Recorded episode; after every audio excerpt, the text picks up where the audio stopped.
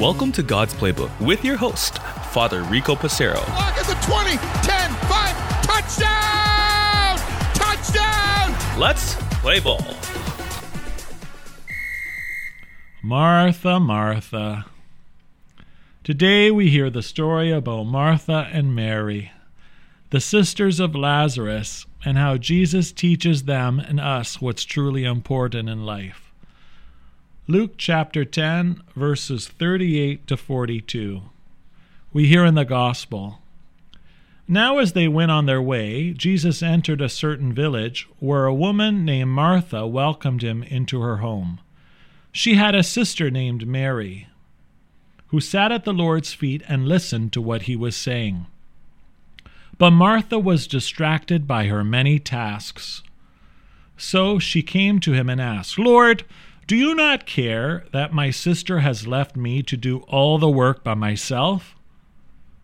Tell her then to help me. But Jesus answered her, Martha, Martha, you are worried and distracted by many things. There is need of only one thing. Mary has chosen the better part, which will not be taken away from her.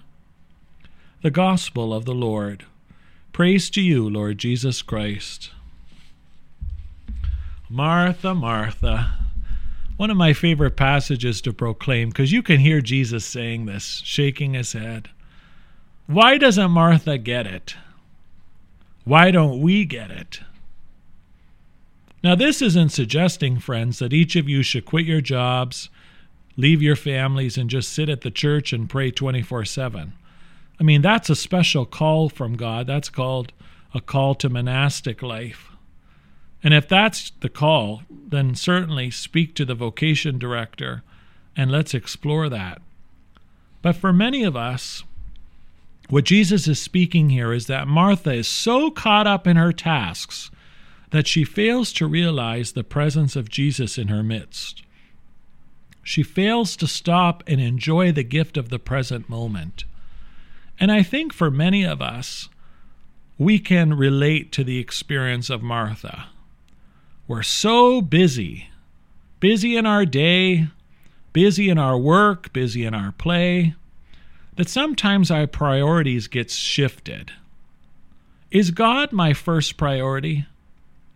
If I'm too busy today to pray and to give God some of my time in this 24 hour period that He has blessed us with the grace of today, then my priorities are backwards. Then I'm too much like Martha and not enough like Mary. At the same time, Jesus doesn't expect us to put aside some of our daily responsibilities, but rather He wants us to give Him quality time each day.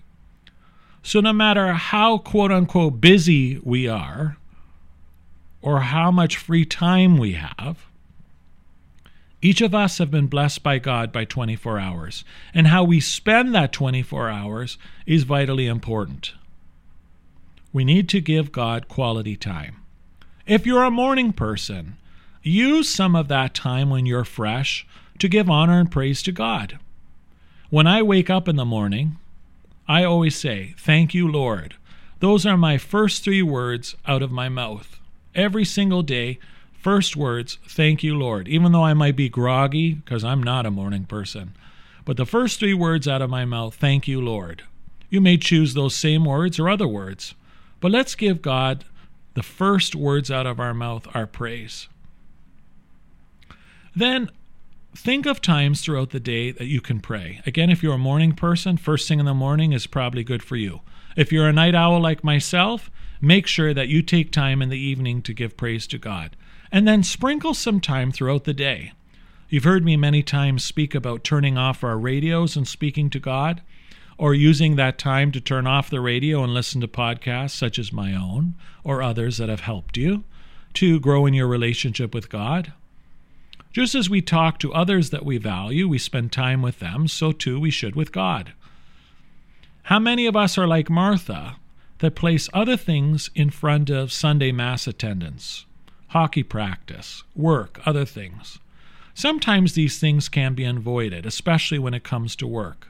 Sadly, because businesses remain open on Sundays, at times, depending on our industry, we might be forced to provide for our families by working on Sundays. And yet, the Sunday obligation is still true of us. Whether we go to Mass Saturday evening or find an early Sunday morning Mass before our shift, or a Sunday evening Mass at the end of our shift to make sure we give praise to God. The fact that I'm alive, the fact that I have the ability to work, the fact that I live in this great country that I call home, all the many daily blessings. I have so much to thank God for. And so He needs to be the priority in my life. When I'm on vacation, I need to make sure I spend time with God in, at Mass, especially on Sundays. We need to spend time with God in prayer each day. Let's not fall into the traps of being Martha. Also, in regards to our own vocation, we can be a lot like Martha.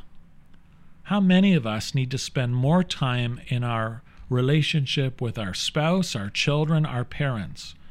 We spend so much time at work or at play, and we fail to be like Mary, to take in the present moment, to actually focus on what's truly important in life. I have yet to meet a child who says to me, You know, Father Rico, I wish my parents would make more money. I've never met a young person who says that. But many, many times I've heard them say, I wish mom or dad would spend more time with me. Many times I've heard in a marriage, I wish my spouse would spend more time with me. Never when I'm at the hospital at a sick bed of a person do I hear, Father Rico, I wish I spent more time at the office, or when somebody's dying. I wish I worked more. They often say, I wish I spent more time with my family. I wish I went on that vacation. I wish I spent more time in my community as volunteering and at prayer. Let's not be like Martha. Let's be more like Mary. Let's get our priorities in check and live our vocation. This is what brings us joy. This is what brings us happiness. Now, I know the mortgage payment needs to be made, and I know groceries need to be purchased, and I know we all have limits. But let's face it, at times we can procrastinate. At times we put off things that are less desirable, and sometimes we actually run from things that we know we should be doing. At first glance, we could look at Mary and think, well, she's just avoiding the tasks that need to be done. She's not being fair to Martha. Well, it's not like Mary has been sitting at the feet of Jesus for six months straight here. We're just talking about some of the tasks of the day. How can we be more like Mary and less like Martha, distracted by these tasks? And by the way, who even asks us to do some of these tasks? How many of us are like going to a buffet line and we've piled all this food on our plates? much more food than we need to consume for that meal. How many of us overload ourselves with all these extra tasks that when push comes to shove are just too much? Try to cram too much in our day and find ourselves running around like a chicken with our head cut off. A good coach knows how to prepare his or her players by giving a little bit at a time you don't win a championship overnight. Skills need to be developed, plays need to be studied. Progress needs to be made in the gym, on the basketball court, on the football field, on the ice rink, on the track, in the pool. Things take time. We need to make sure that we prioritize our time as an athlete does their diet, their exercise, their rest. They're not to be consumed by tasks. They're not to put too much on their plate, for their bodies will have a negative response. That's where injuries take place. Imagine if a player never shifts off. While they may be the most skilled athlete on their team, they need to take time to sit on the bench to rest. Why is it at times that we feel guilty when we take time to rest? God gives us one day a week to rest. Doctors and psychologists suggest that we need to take time to rest. Let's stop being like Martha and be more like Mary. You parents out there, especially moms, moms, you have a tendency to just give and give and give and give and give and give and give till you're like a volcano that explodes or erupts because of a loss of energy. Moms, make sure you're taking time for yourself. Dads, make sure you're taking time for yourself. Young people, make sure that you're taking time for yourself, but not too much time, because sometimes young people can take Mary to the extreme, and where work never gets done. Maybe God's calling us to be a bit more like Martha, my brothers and sisters. I know at times in my life I can be like Martha. Perhaps if you're being honest with yourself, you might recognize that to be true for yourself as well. And yet, Jesus continues to be patient with us. So let's look at our lives and think of some tangible ways in which we can prioritize things differently. This might be something that has been chewing on our hearts and our minds for a while now. And this episode might seem like a blessing for us. The Holy Spirit speaking to us to say, It's time, Rico, to change your perspectives, your priorities, your time management.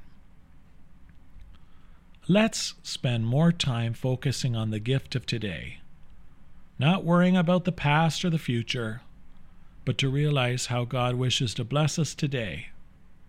A visit from a friend, a moment to enjoy a coffee, time with a loved one, and especially time with our God. May the Lord find us to be more like Mary and less like Martha, so we live according to God's expectation of us. For God's Playbook, I'm Father Rico. God loves you, and so do I.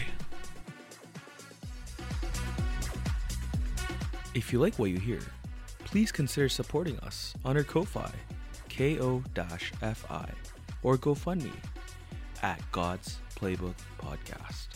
Thanks, and God bless.